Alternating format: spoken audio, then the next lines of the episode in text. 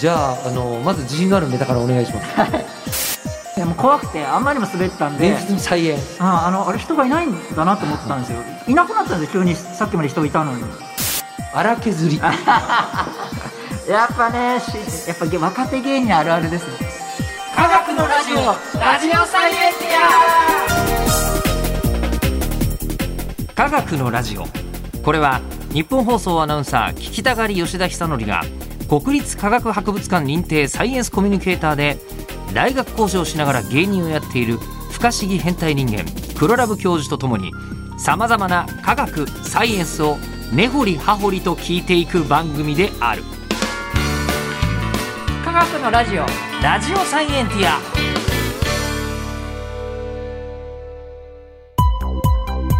間違った話はしないけど正確さにこだわると逆に分かんなくなるので興味を持ってもらえたらこの世界はめっちゃ細かく説明してくれる人がいるのでそちらを参考にしてくださいで、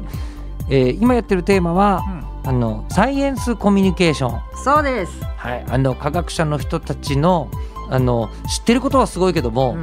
えーぶっちゃけて言います ね説明が下手なんではない かという問題にはい深く切り込むそうですね今回のテーマなんですが、はい、はいなんと今日は身をもってやってくれるという身をもって、今日はどんなお話ですか科学も受けたり滑ったりやっぱりあの百発百中じゃない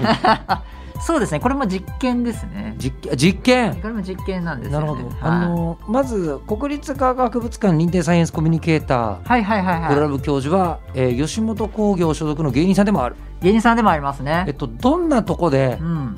あのネタやってるんですか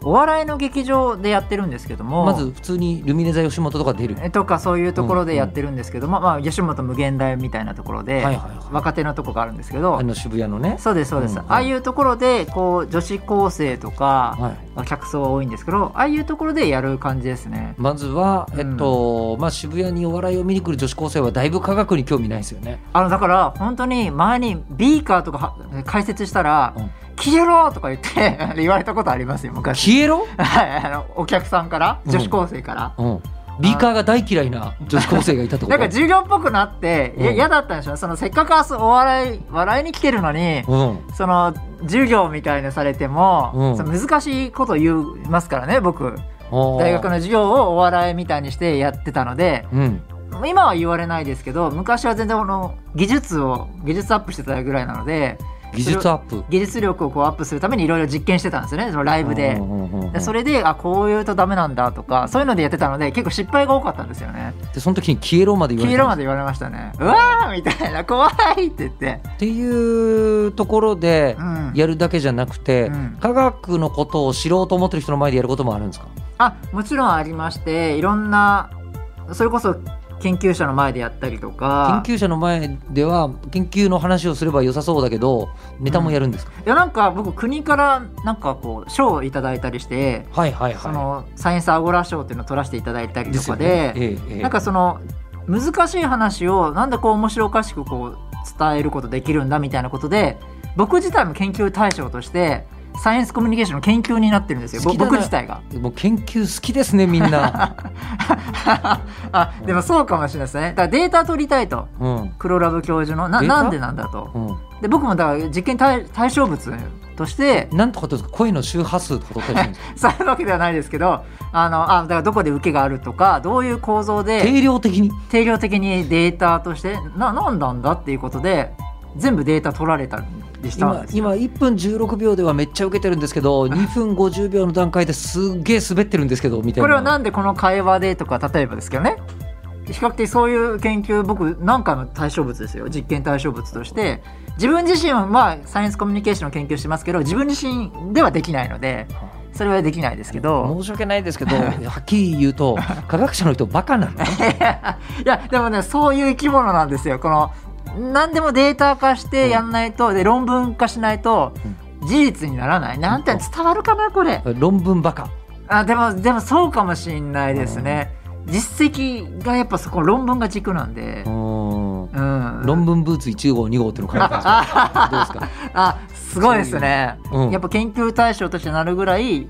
こういろんな研究所で呼ばれ呼んでいただいて嬉しいことですけど研究所に呼ばれるんですか研究所に呼んでて研究所ってその今サイエンスコミュニケーションがやっぱ全国的に広がっていて大事だとアウトリーチっていうんですけど、まあ、そういうのは大事なので外側に届くとそうですアウそうですトリーチねなので、うんそういうのでぼあの研究所の一般公開で僕もその呼ばれていライブやったり一般公開の人に一般向けにそういうのをやってたりするのでそういうのでやってたりもしますかあね。の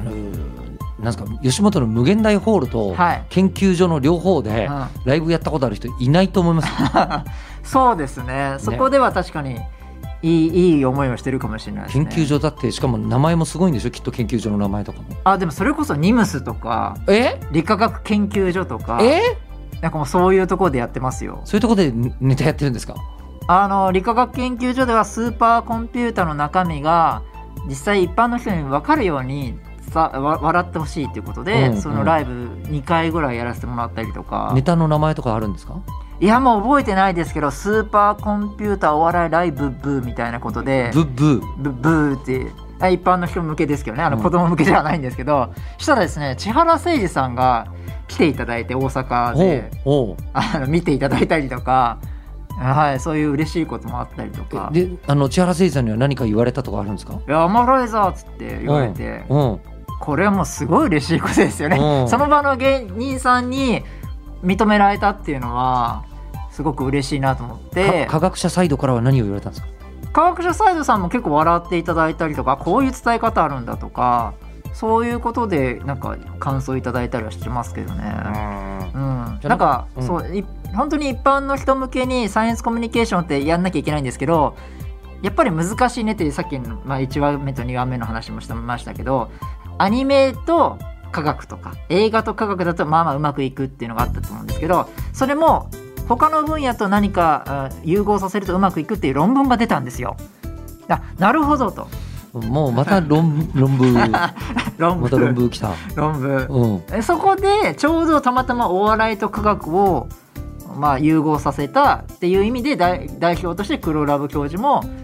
な何かの代表で例えば国からのなんかイベントやるときになんかちょっと名前が上がるらしいので僕の、そのぐらいこう少しお笑いと理系であ科学でちょっと少し有名になったというかうんいうのが今の自分ですかねわかんないですけど、あの論文は、うん、えっとクラブ教授についての研究されたものはまだ出てないんですかその論文のタイトルなんていうんですかねえー論文のタイトルちょっとちょっとわかんないで検す索したら出ませんいえー、出るかなこれかな科学に対する興味の広がりと深まりイベント主催者はどう考えているかっていう論文ですかねあのなんていう研究者の方が高橋さんですかちょっと待っねて普通の名前すぎますね ええ高橋何さんとかないんですかあーユーミさんですかねともに海と書いて、そうですうんね、いやすごいじゃないですかサブタイトルちょっと見せてくださいサブタイトル見せて見せてえっ、と2017年度科学技術インタープリターこ養成プログラム修了論文うんしゅそうですねデベロップメント、えーこれの英語ですねディープニング・オブ・インスタレス・イン・サイエンス、うん、 How do science communication events オーガナイザー、オーガナイザー・チン ク。これ論文引用しますね。はいえーそこで本研究では科学コミュニケーションイベントにそのような分断があるのか,、えーかんえーとまたどのようにすれば興味の移行を促せるかについての示唆を得ることを目的としうん感情的興味を喚起させるような活動をお笑い芸人として行って いる黒ラブ教授氏そとうですよ、うん、感情的興味を喚起させるような活動を本当そうですね行ってるるんですうね。んはあ実に正しい実に正しいこれ全部あの英文書いてありますよこ れ英文書いてありますよこれそうですあの科学コミュニケーションの研究って論文読むといわ分かりづらい難しいんですよあの論文自体が用語がだから結構分かりにくいのが多いんですけど、えっ、とミスタークロラブ教授 Who Who is a comedian talking about science えーす関ご係いなダメですねおい英語の方が簡単じゃないですかむ しろあコメディアンあ talking でも about 本当 science そうかもしれない英語の方が簡単ですよになんか論文ってどうしてもこう武武装してるわけじゃないですけど難しい用語になってるんですよねうんそれが美学ではないですけどでなんででしょうね今考えてみたらちょっとわかんないですけど絶対そういうふうに教育されるんですよ論文書くときに。うんであるとかである調で書けとか論理的に客観的に自分の感情はいらないとデータに基づいてとかそういうインタビューのデータから客観性をあ持つようにそう抽出方法があるんですよ自分の考えではなく、うんうんうんその人の抽出する方があってそれをもとに論文化してるんですね文系の研究はインタビューは反構造化インタビューで行ったあってそこうとです反構造化インタビューって言ってそのえインタビューが者が答えたらそれに対してまたなんか予期もしない質問をしすることを反構造化インタビュそれー僕毎日やってるんですけどあだからそうですよあだかはらあ僕の中であえヨッピーさんは反構造化インタビュー常にやってるなってい うそういう人なんだ、は知らなか ったい、でもおそらくですけどヨッピーさん多分論文書く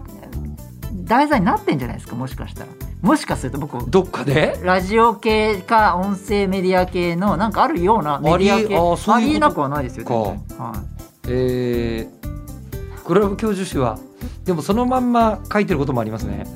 もちろん興味のない人を引きつける興味を持ってもらいたいというのもあるからメインかなだけど知らない間にその内容が深い内容に引きつけるような努力はしているかなあとは最近 YouTuber は光る爆発するわーっていうだけになって科学的なことは一つも言わないのが多くなったりとか、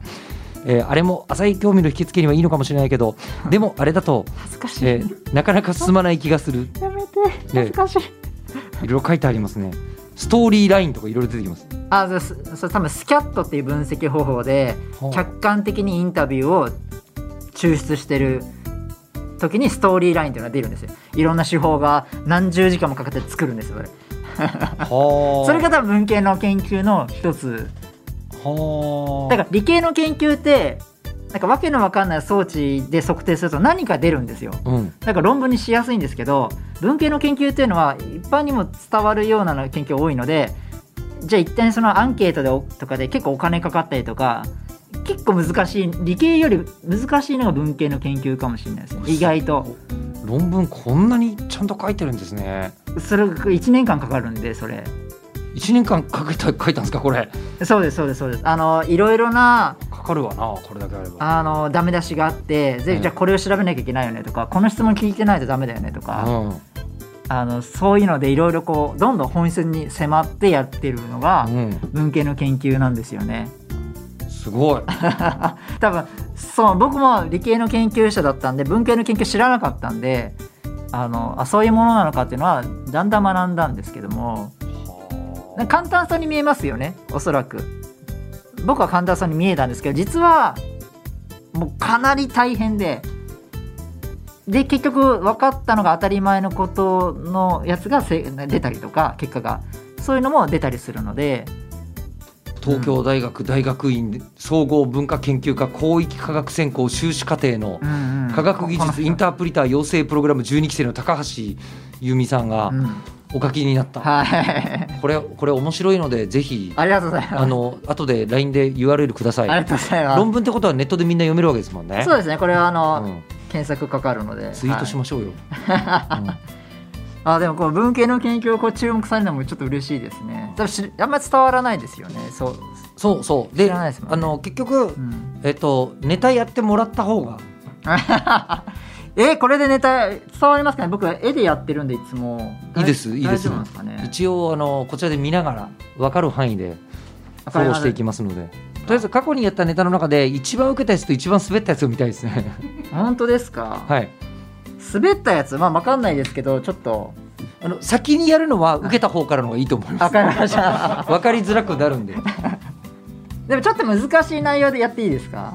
難しい受けたやつ受けたやつ。受けたやつ難しいな内容じゃなく内容は難しかろうと簡単だろうとどっちもいいんで、はい面白いやつでお願いします。ちょっとし音で伝わるかどうかわかんない絵で笑わせたりもするのもあるのですみませんすみませんすでに、うんえーボルン・オッペンハイマー金字学っていうパワポが見えてるんですけどこれもうみんな知ってるやつですよね、ま、待って待って待って待ってあのえこれはどっちでやったの無限大ホール なの研究所なのあうんあの無限大ホールでもやってあの同じのをやってるんでいつも基同じ本的にはで反応大丈夫なので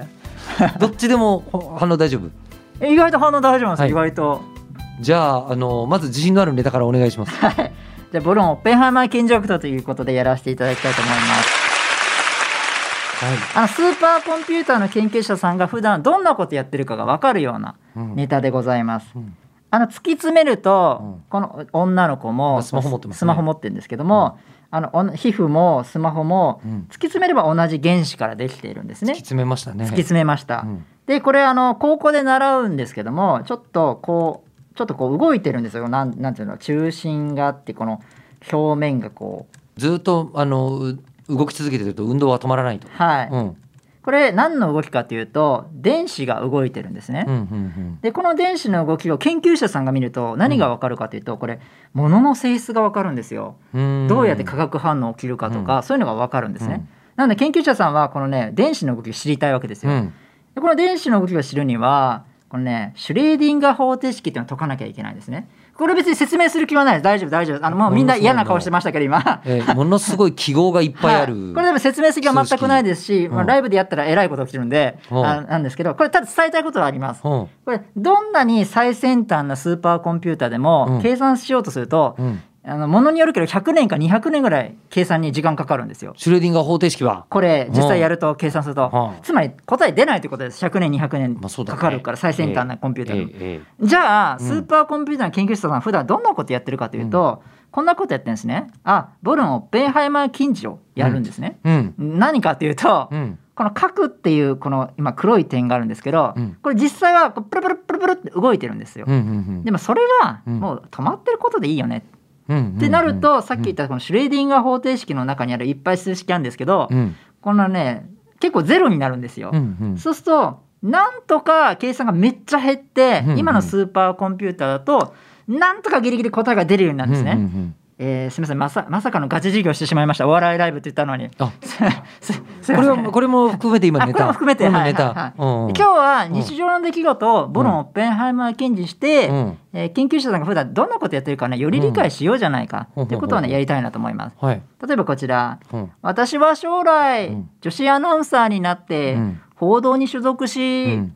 多くの人々に夢と、うん社会の情勢を伝える橋渡し的存在長いですねもうね何言いたいか分かんないですうね、んまあそうねじゃあボルン・オッペンハイマー検事したいと思いますはいプロ野球選手と結婚したいなるほどあーわかりやすいなるほど急にわかりやすくなった急に飲み込めましたね、うん理解できましたね、うんうんそうそういうことを研究者さんやってるんですね、うん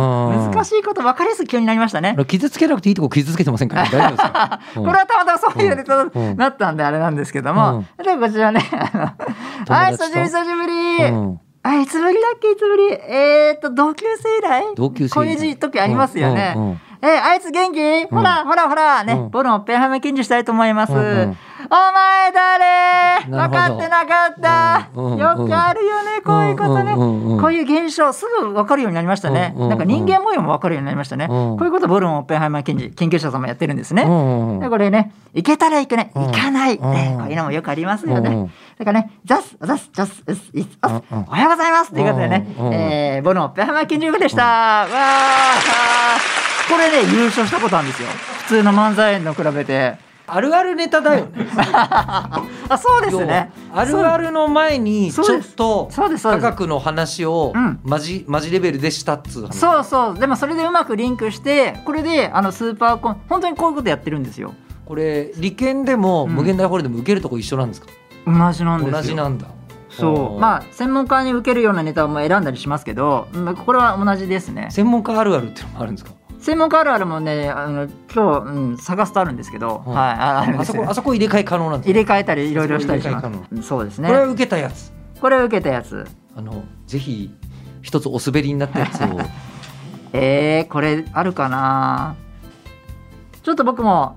人そは全部はできないんですけどなんでかっていうともう滑ったネタなんであのもう使ずっっとてなやいっかたもこしれとないないんですようん怖い怖いすぎるんですよね今日は大丈夫ですよ今日は大丈夫ですよ今日はパイ学これね科学的な興奮するんですよ、ちょ練ちょっと習率説明できるかわかんないですけど自分今、はい急にやるので円周率パイですよね、はいはいこれあの、まあ、およそ3 3.14まあ3.14 3今そういうので学んでると思うんですけども、これあの昔あの衛星はやぶさっていうのがうんいたと思うんですけども、それでこのこのなんだろう岩のところから砂を取ってきて簡単に言うと、えーサンプルリターンってやってましたよね。そうですね、うんあ地球に戻ってくるときに、うんこれエンジンのブレーキうんがここんなまあわかんないですけどこういう数式で書けると思ってください。 F1 イコール F コサイコンサイン180分のねシータパイというのがあって、おはいそういうまあわかんないですけどこういうのがあると。うんでこの時にあのパイに3.14を代入するとうん15万キロあのずれて地球に戻れないんですねあ。そんな雑な計算になっちゃうんだ。なっちゃうんですよ。うんなのでパイコ3.14 159265358979まで入れると、うん、ようやく地球に帰ってくることができるようになったんですね。おーほうほうほうそうなんですこのようにこう細かく言うことが結構大事だったりするんですよ。ううんね、なのであ細かく言うとブレるんですうね、んうんでそういうことをあのちょっと例題でやろうかなと思います細かく言うと大事だという例ですね、はい、えー調子悪そうだけどどうかしたうんそうするとあの全然あの頭痛いってなっちゃいますよねうんもっと細かく言わないとこれバファリンが出て終わりですから、うんえーこれですよね料理しようと思ってえー棚から皿出そうとしたら上からフライパンが落ちてきて頭にぶつかって頭が痛いまで言えばちゃんと絆創膏が出ますよねって、やっぱ細かいこと言うのが大事ですねみたいな感じで言うんですけどこれはねちょっともう怖いぐらい滑りましたねこれねあれ誰もいないんじゃないかなってこれはこれはあのなんて言うんでしょうあのあるあるの部分のリズムの問題だと思いますあ。本当ですかこれねな今どこで待ってるのとか言って、渋谷の端っここれじゃ全然わかんない、。わかるわかるわかるよ いやわかんないもっと細かく言わなきゃいけないね、えー JR の渋谷の中央口から出て右の公園広場にある八甲像の上あそこまで言うとねよくわかりますねってあこれ人がいてわかんない、あのねこれあるあるがない ない。当時これはやっぱ受けなくてですうね、んうんうんあのパイのネタが作りたかったんですようんあの科学的にはすごい一番いいと思ってるんですけどうんいま、未だにうんだからこのねこのありありのネタが作れないだからそういうややって苦しんでるんですけど僕はいつもあるあるネタに苦しんでるんです。あの荒ネタというかえこれこういうのを探すのはもういろいろ研究者さんから調査したりあそのパイのところですねここですね、これ面白いですよね。3.14じゃずれちゃう。 これ大事ですよねうんだからこれを伝えるために、うんそういうネタを何かつなげられないかで細かく言わないといけないんだねみたいな でなかなかうまくいかないんですよねこれ今日も、うん、なかなか滑るんですよあのつるつるにいくんですよ例えベタなんじゃない。 あ本当ですかうんまあ、こういうのも、うんまあ、そうですね例えが結構、うん、のネタが多いかもしれないですね結構いろんな形式あるんですけどその中でもまあうまくいきやすいのがと失敗しやすいのがこういうネタが多いこういうの好きなんですよね作るのああ分かってきましたけどえっとね荒削りやっぱねしやっぱげ若手芸人あるあるですねそれ若手芸人ですね荒削りな感じは荒削ねりですかただ他の人がやってない可能性は確かに感じるんではいなんかね、うんこういういやこういうのを探すのも結構時間かかったりしてただこれすっごい荒削りじゃないまあまあまだそうですね、まだ多分ナイフとかであのこう毛羽とか取った方がいいはずなのにいきなり論文ってめちゃめち ゃ目の細かい紙やすりでこする人現れたぞみたいだなからもうこれはねあの1回でやめましただから今日初めて2回目二回目でも怖くてあんまりにも滑ったんで伝説の再演ああのあれ人がいないんだなと思ったんで すよいなくなったんですよ急にさっきまで人いたのに、ね、むむなんか滑ったというか顔に反応がなくなっちゃったんですよみん なあどうしたんだろうっていう滑りもしてない滑りもしあそう滑りもしなかったんです、うんうんそんな状況だったんで、うん 時間が止まったそんなような状況にそう物理的には結構興味深い現象じゃない そうですねあのサイエンスコミュニケーション的にはちょっと論文にしたいなと思ったんです論け文にしどなぜ滑ったのかって論文をそうそうですパイの現象がおかしかったのかだからパイのところでみんなのその血流とか測ってか興奮度とか、うんそういうのを研究データで調べたいですねその後ネタでし滑ったのかわからないじゃないですか、ねネタじゃなくて、う そうんネタじゃなくてもっと緊急事態がね近くでものすごい会場が臭かったかとかああそるうかもそしれうないあるかもしれないので,、うんで地震があってちょっと気が散ら、うね、散ったとか,、うそこら辺にちょっと今後調査したいなと。んだけどねこれはねネタのせいかもしれない パイのとこまでは僕もちょっと興味深く聞いあた本ん当ですすかいやそこまで興味深く聞いていただきました、けどうん後半ねちょっとねあのそれはあるあるネタとしての精度が荒削りではないかなっていうでもねそういうところとかねいろんなそのなな何個作ってるんでしょうは80個90個ですかすごいなんかあの本当にもう変ななんだろうお要請が多くてさっき言ったあのクランク機構で40分間笑わせてくれとか、うんうんそういうネタが多いんですよそのスーパーコンピューターの内部が分かるようにとかそういうのでやるのでで作り始めたりもするのでさっきのボロン・オペハマはスーパーコンピューターの研究者さんにも分かるやつなのであそうですね、はい、そういうネタを作ってますけども、すごいねもう可能性は感じるんですけどうんまだまだコミュニ科学コミュニケーションも黒ラブ教授もまだまだ手を入れることはいっぱいありそうです ねそうですねそうなんですよ。磨いていきましょう。ううんんうんということで番組ではですね聞いてる人からの質問を募集します。うん科学的に気になることクラブ教授に聞きたいことうんもしくはさっきの、えっと、はいパイのネタいやってる時の会場にいた方々のご連絡 を、うんそそうので時すねの思い出研究デをー、タは取らないといけないからね、うん、はい知りたいインえなんだっけスタップ法でしたっけ反構造化インタビューをスキャット法スキャット法に参加してくれる方を、そうですねははいい、うん募集 しております。科学アットマーク 1242.com K、えー、GAKU アットマーク 1242.com まで送ってくださいではまた次回、えー今回も反構造化インタビューをしているそうですね、吉田は久典とい、プロラム教授でしたニュートンの